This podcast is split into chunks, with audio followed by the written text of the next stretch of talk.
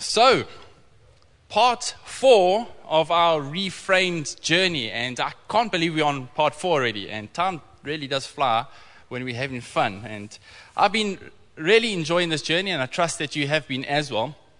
And I will definitely admit that uh, not only have I been, um, what's the right word, impacted through the journey, but challenged as well. Challenged in a sense that so often we, or, or, maybe it's just me, think that I have a pretty good perspective on things. You know, why they happen, when they happen, the timing of when they're about to happen, and then life happens.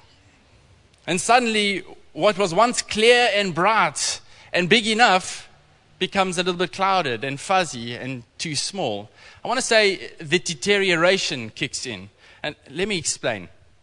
When Yoli and I first started dating, she would uh, come over to my place, and during our time of uh, spending some time together, I was bound to start complaining about my small TV.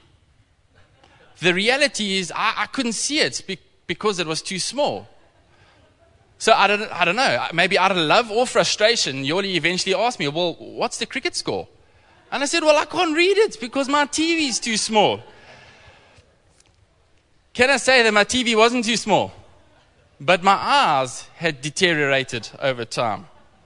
What was once clear and bright and big enough had now become clouded, fuzzy, and far too small. And this is exactly what this journey is about. It's about reframing those things that have become or might have always been a little bit fuzzy or clouded over. It's about transforming our perspective to see things the way that God sees them. But it's not, it's not just about putting on another pair of glasses or lenses that we can get down the road at Specsavers, or in my case, buying a bigger TV, but rather is choosing to find and seek and use the same spiritual lens that God uses to see situation and circumstance. Even though our situation and circumstance might not change, how we per- perceive them can. And that makes all the difference.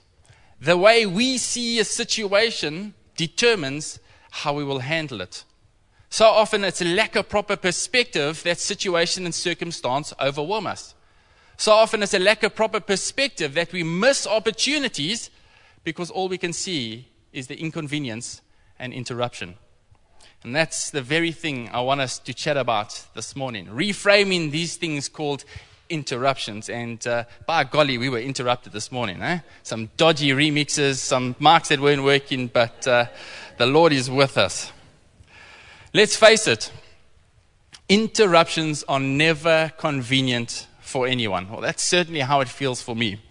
But I'm convinced that as children of God, if we do not reframe or gain the right perspective over interruption, then we're simply going to miss out the opportunity that God has for us in our interruption.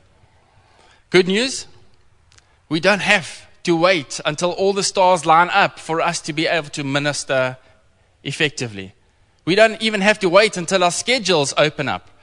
Because from experience, I can tell you, your schedule will never open up. And I've been guilty of this. Listen, this week, uh-uh. but next week, the whole week, I'm free. You're not free next week.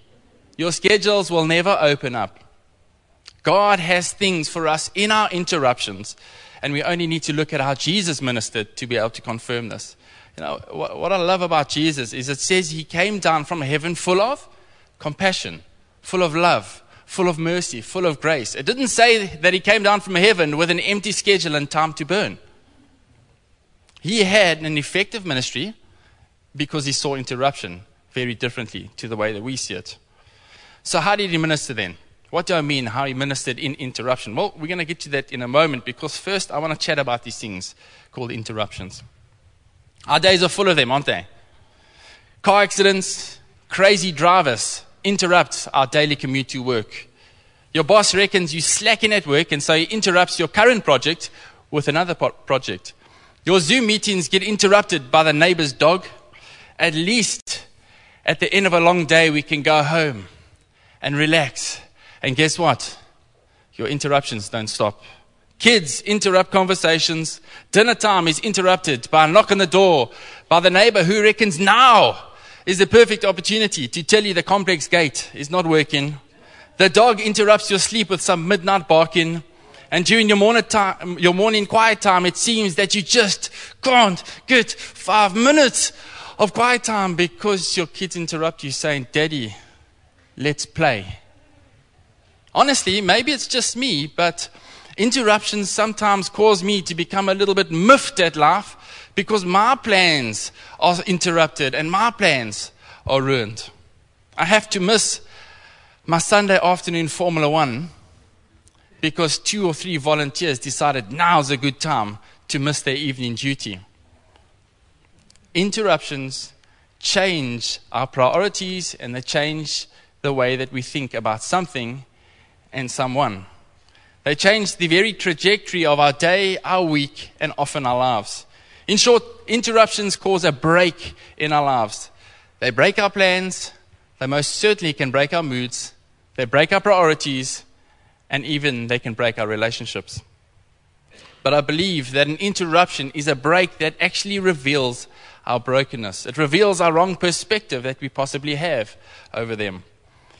It's a bit of a personal story, and um, we'll jump straight in the deep end. I, I didn't sign up for any of this. No, honestly, I didn't. See, when I got involved in ministry, and uh, when I say ministry, when I gave my life to Jesus and decided to serve Him, because that's the time that we all become ministers for Him, I forgot one crucial element to ministry people. See, what is it more than anything else that causes distractions and interruptions? People. Who gets offended the most and causes fights and division? People. Who are the sources of the most trouble, turmoil, heartache, and looting? You guessed it. People. You see, when I thought about ministry, I was thinking more about how well I could communicate, how well I could explain God's word, how hard I could work, how hard, uh, how well I could serve, how well I could make bricks, how well I could uh, do leaders' breakfasts. But what I had missed, or what had become rather fuzzy, was what ministry is actually all about. People. You see, the problem is when we only focus on giving God glory through our gifting or how well we can do something, we actually miss out on one of the greatest ways that we can bring glory to God through our interruptions. See, it puts the focus completely back on Him and takes it off of us. Think with me for a moment of what Jesus' ministry looked like. Just reading his word, we get exposed to, to just how often he was pulled away, yanked away, interrupted from the task that God had given him by needy people. What I fail to see at times is that this was the very task that God had given him needy people.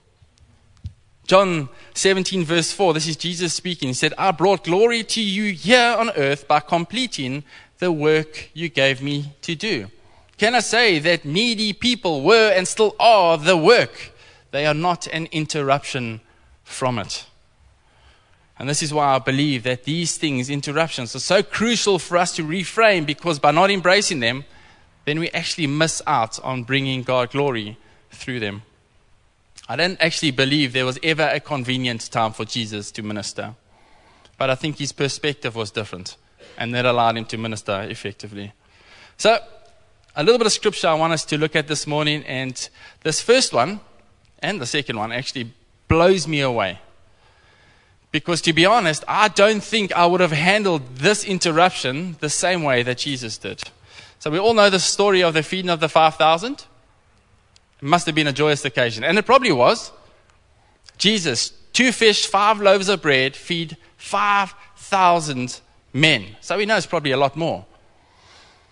But if we look at some of the preceding scripture, we actually see that Jesus was interrupted at probably one of his worst moments. Matthew 14, 60, 14 says this. But at a birthday party for Herod, Herodias' daughter performed a dance that greatly pleased him. So he promised with a vow to give her anything she wanted.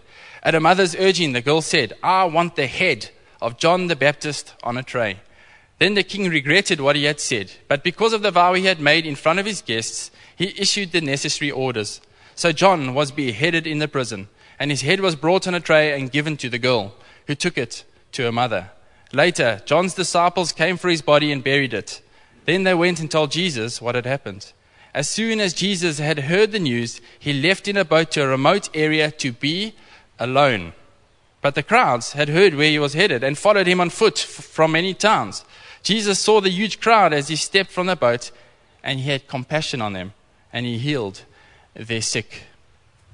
Then goes from that straight into him feeding the 5,000. So imagine this. Think with me for a moment.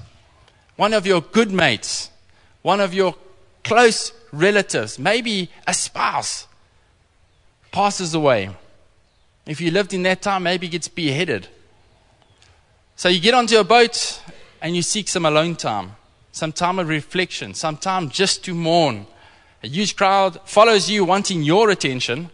And in your upset, in your sad state, in your rightful time of mourning, what do you feel? What do you feel? Well, I'll tell you what I would feel. And compassion probably wouldn't be one of those feelings. But Jesus didn't. Jesus didn't see the interruption. What Jesus saw was the opportunity. He saw sheep without a shepherd, he saw God's prized people. He knew that even in the most inconvenient time that his father was still working. Romans 8:28 says, "And we know that in all things God works for the good of those who love him. God works. Even in the most trying interruption, Jesus knew that the Father was working. I love that um, we serve an amazingly gracious God because if you carry on reading the scripture, Matthew 14, at the end of it, verses 22 to 23, we actually see that God allows Jesus some alone time. 14, I'll just read verse 23. It said, After sending them home, he went up into the hills by himself to pray. Night fell while he was there alone. Jesus knew that the Father knew what he needed and when he needed it, and so that enabled him to embrace these things called interruptions. Can I ask, do we truly know that God is at work in our lives, even in our interruption? What about this example? Another mind blower. Mark 5, 21 to 36 says, Jesus got into the boat again and went back to the other side of the lake, where a large crowd gathered around him on the shore. Then a leader of the local synagogue, whose name was Jairus, arrived. When he saw Jesus, he fell at his feet, pleading fervently with him. My daughter is dying, he said. Please come and lay your hands on her, heal her so she can live. Jesus went to him, uh, Jesus went with him, and all the people followed, crowding around him. A woman in the crowd had suffered for 12 years with constant bleeding. She had suffered a great deal from many doctors, and over the years she had spent everything she had to pay them. But she had gotten no better. In fact, she had gotten worse. She had heard about Jesus, so she came up behind him through the crowd and touched his robe. For she thought to herself, if I can just touch his robe, I will be healed. Immediately the bleeding stopped, and she could feel in her body that she had been healed of a terrible condition. Jesus realized at once that healing power had gone out of him, so he turned around in the crowd and asked, Who touched my robe? His disciples said to him, Look at this crowd pressing around you. How can you ask, Who touched me? But he kept on looking around to see who had done it. Then the frightened woman, trembling at the realization of what had happened to her, came and fell to her knees in front of him and told him what she had done. And he said to her, Daughter, your faith has made you well. Go in peace. Your suffering is over. While he was still speaking to her, messengers arrived from the home of uh, Jairus, the leader of the synagogue. They told him, Your daughter is dead. There is no use troubling the teacher now. Is that another incredible piece of scripture? It just shows how Jesus managed to, uh, to minister in interruption. I mean, we can actually see that Jesus was actually so interrupted that his interruptions were interrupted. I mean, he got up onto the crowd, with, got up onto the shore with this huge crowd, and he's probably thinking, oh, great time to minister. Then he gets interrupted by the leader of the synagogue. Hey, please come heal my daughter. Absolutely, let's go. On the way, he gets interrupted again. Lady, bleeding for 12 years, interrupts him. But what I love about Jesus is he turns around and he begins to speak to this lady, even though he was rushing to go and heal the synagogue leader's daughter. You see, for Jesus, the interrupter was always more important than the interruption. He spent time speaking to the lady because she was more important than her interruption. While he's still speaking, we hear that the daughter dies, but that doesn't stop Jesus because he went and interrupted death and he raised the daughter back to life again. Interruptions do not deter God from his good work. Interruptions handled well actually magnify his love for us. Interruptions handled well amplify his message of forgiveness and wholeness that he desires for each and every one of us. Many, many, many other examples of Jesus ministering effectively in interruption. Actually, let's do one more. On his way to Jerusalem on mission, crowd following him once again, and he gets interrupted by a blind beggar shouting, Hey, I don't know what he shouted, but he's, you know, he's screaming, Hey, Jesus, I need your attention, please. All of his other disciples in the crowd tell him, Hey, stop shouting. You're busy interrupting Jesus on mission. And Jesus says, No, actually, no. He has an opportunity. This is not an interruption. And an opportunity not just to heal one man, but to affect the lives of many people as well. Luke 18, 42 to 43 says this, and this is Jesus speaking to the blind beggar. He says, All right, receive your sight. Your faith has healed you. Instantly the man could see, and he followed Jesus, praising God. And all who saw it praised God too.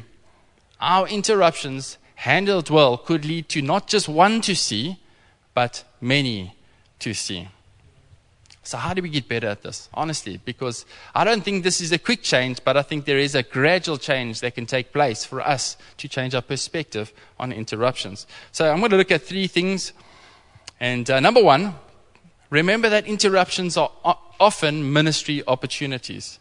I think if we all look closely, we'll find that there are ministry opportunities in the interruptions that we face on a daily basis. Interruptions are not actually obstacles to be avoided, but rather the opportunities for service. This is key, though. Jesus' outer life of service grew from a place of his inner life with God, though. Jesus knew the difference between a godly interruption and a devil distraction. And this only came through his intimacy with his Father, being connected to the vine, as it says in John. Jesus was attentive to the people around him because he was attentive to his Father. And this allowed himself to be interrupted.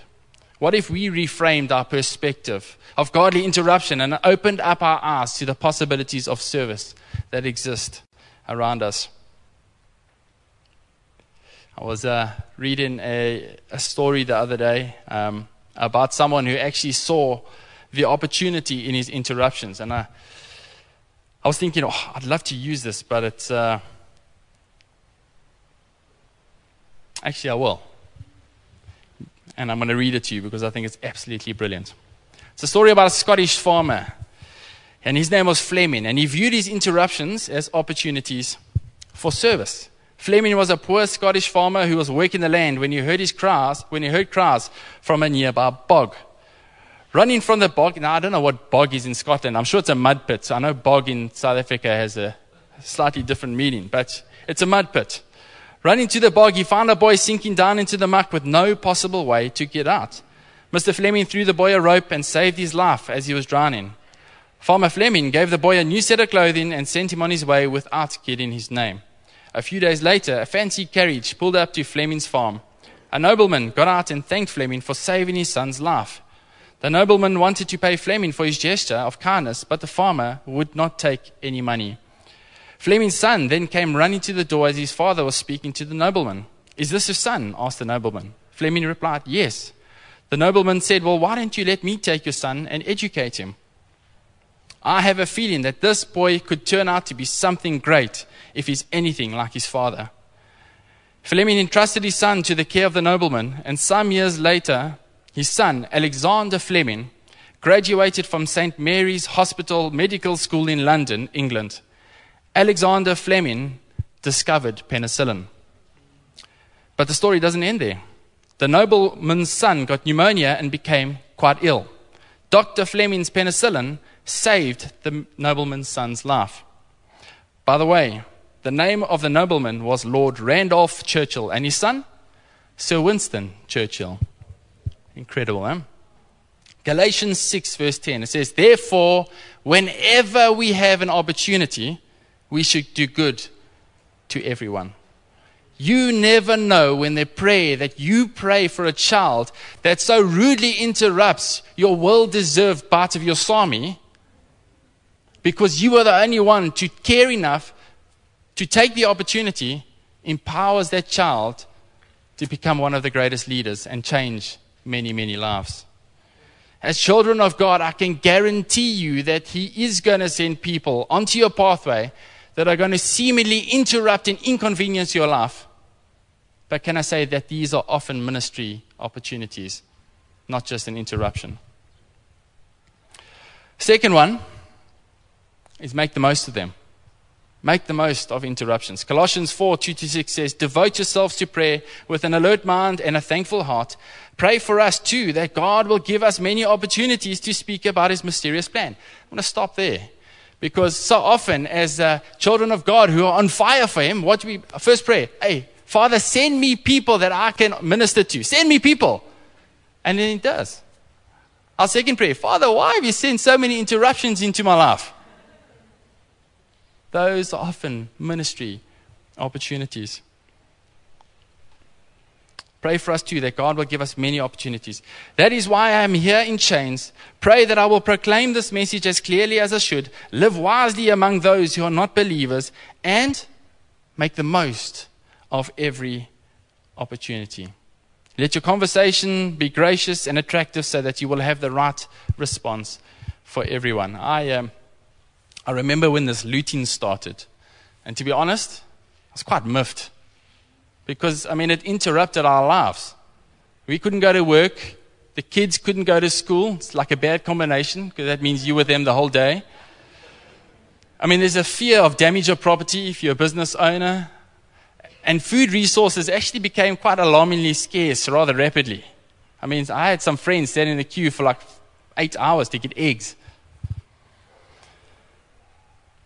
But despite it all, it did actually open up a few opportunities for us to serve God's people.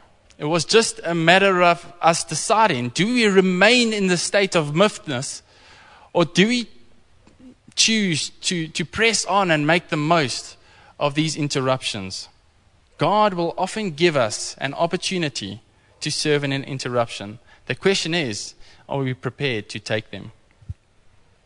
And number three, remember that God is sovereign. Remember that He is sovereign. Proverbs 19:21 says, "You can make many plans, but the Lord's purpose will prevail." I love that. You can make as many plans as you want, but the Lord's purpose will prevail. Should we continue making plans? Absolutely. But just know that the Lord's purpose will prevail. We can plan our day, we can plan our week, but the Lord's purpose will prevail in the end. He's sovereign over our days and over our plans, and believe it or not, He's sovereign over our interruptions as well. When an interruption comes, don't be surprised, but remember that God is sovereignly working out in your interruption. Remember, after Yoli and I got uh, married, we had our five year plan. We were going to travel, we were going to go and do some odds and ends work overseas or wherever it was. And uh, we remember standing in the hall the one night and I mean, we had a five year plan. And I was Zach Lombard was still here, and he went, uh, Some of you have your five year plan. I was like, Oh, goodness, Lord. But I believe that he interrupted our plans there because he had better plans. See, so often we can have our plans, but can I say that sometimes the Lord will interrupt our plans because those are more beneficial to bring glory to Him? Whoops. The beauty is that we can take absolute comfort in the fact that knowing He will give us the grace to handle an interruption. 2 Corinthians 9 8 says, And God is able to bless you abundantly, so that in all things, at all times, having all that you need, you will abound in every good work. I love how many times Paul says all.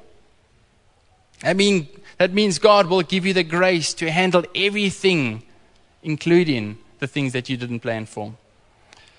In one of his letters, C.S. Lewis, I've been reading a little bit up about him. He wrote this. He says, The great thing, if one can, is to stop regarding all the unpleasant things as interruptions of one's own or real life. The truth is, of course, that what one calls the interruptions are precisely one's real life. The life God is sending you day by day. What one calls one's real life is actually just a phantom of their imagination. In other words, we are actually called to embrace interruptions. They are the very ministry into which we have been called. See the people in front of us, see the people in front of you as a ministry opportunity, as your ministry, not just an interruption. You know, if we didn't include all the interruptions in Jesus' ministry, what would be left? Not much. And just to land, we've got four minutes left. This is you know that Jesus wasn't only probably the most interrupted man alive, but he was also the greatest interrupter. God's word is clear when it says that we were dead in sin, we were enemies of God, we were alienated from Him, we were deserving of wrath, and we were unable to save ourselves. You see, what happens is God needed to break into our lives in order to save us. And he did so through Jesus Christ. Remember that, uh, that neighbor I spoke about earlier that rudely interrupted our dinner with a knock on the door?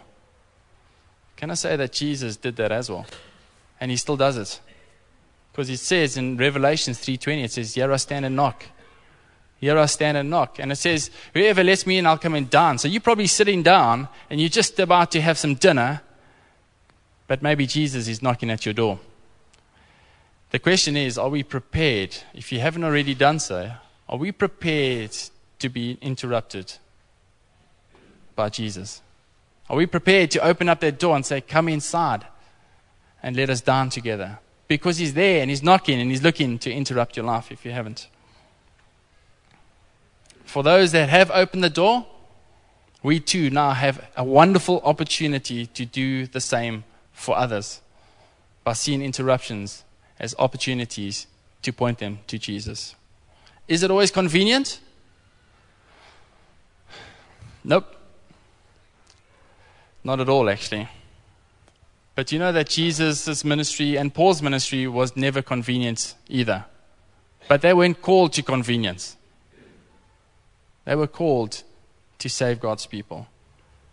They were called to do his work they were called to bring much glory to the Father.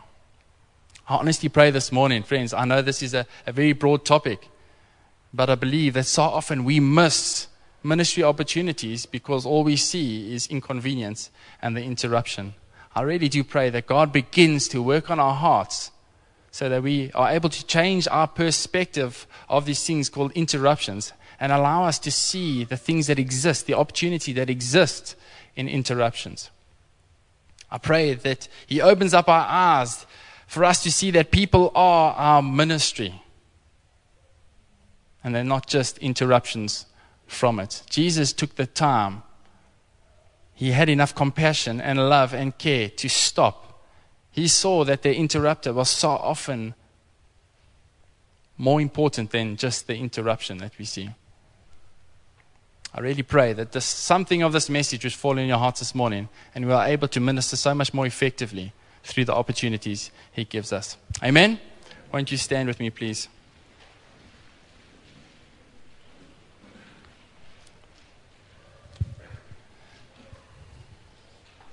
You close your eyes. Father, we do uh, thank you once again for your word. We thank you that even through a simple message, Lord, that you are working, Father. Lord, I, um, yeah, just on a personal thing, Father, I repent for all those times that uh, I have blocked um, uh, opportunity, Father, that, that I've possibly seen um, my schedule that is overwhelming and, has and I've said, oh, next week, next week I'll get to you. Thank you, Lord, that, um, that you send people on our path that you want us to minister to, Father. Thank you that you've given us this opportunity. Thank you that we can change lives, Father, when we point people to you. And Lord, I pray that you help us, that you help us see these things called interruptions as opportunities to be able to bring you much glory. Thank you, Lord, that we know that you give us the grace to handle it all. And Father, we do want to say thank you for Jesus. The very one who came and put us back in right standing with the Father. The very one who came and interrupted our lives so that we could be saved. Thank you for his example, that we see that his ministry was never convenient. But Father, you enabled him to minister effectively and bring you much glory, Lord. I pray, will you strengthen our hands to see your people and not just the interruption they might bring into our lives and our plans. Yeah, we worship you, Father. Maybe you're standing here this morning and uh, maybe at home even. And uh, you can hear Jesus knocking on your door. Can I say that this would be the most important decision that you could ever make? And I urge you this morning, if you haven't already done so, to open that door. He's saying, I want to come inside and I want to sit down and I want to dine with you and I want to be your friend. Let me tell you, in interruption, it is great to have Jesus by your side. And He wants to come and invest in your life. And He wants to minister with you. So if there's anyone like that, that can hear, that can feel Jesus knocking at the door, and you want to make that decision to open up that door this morning, then I, really do pray that you will come to the front. I'd love to pray with you. If you're online, maybe just type a, a me and we can grab some details from you. We'd love to spend some time with you. But yeah, we do thank you, Jesus. Thank you for your message. Let it work in our hearts, I pray. In Jesus' name. God's people say, God's people say,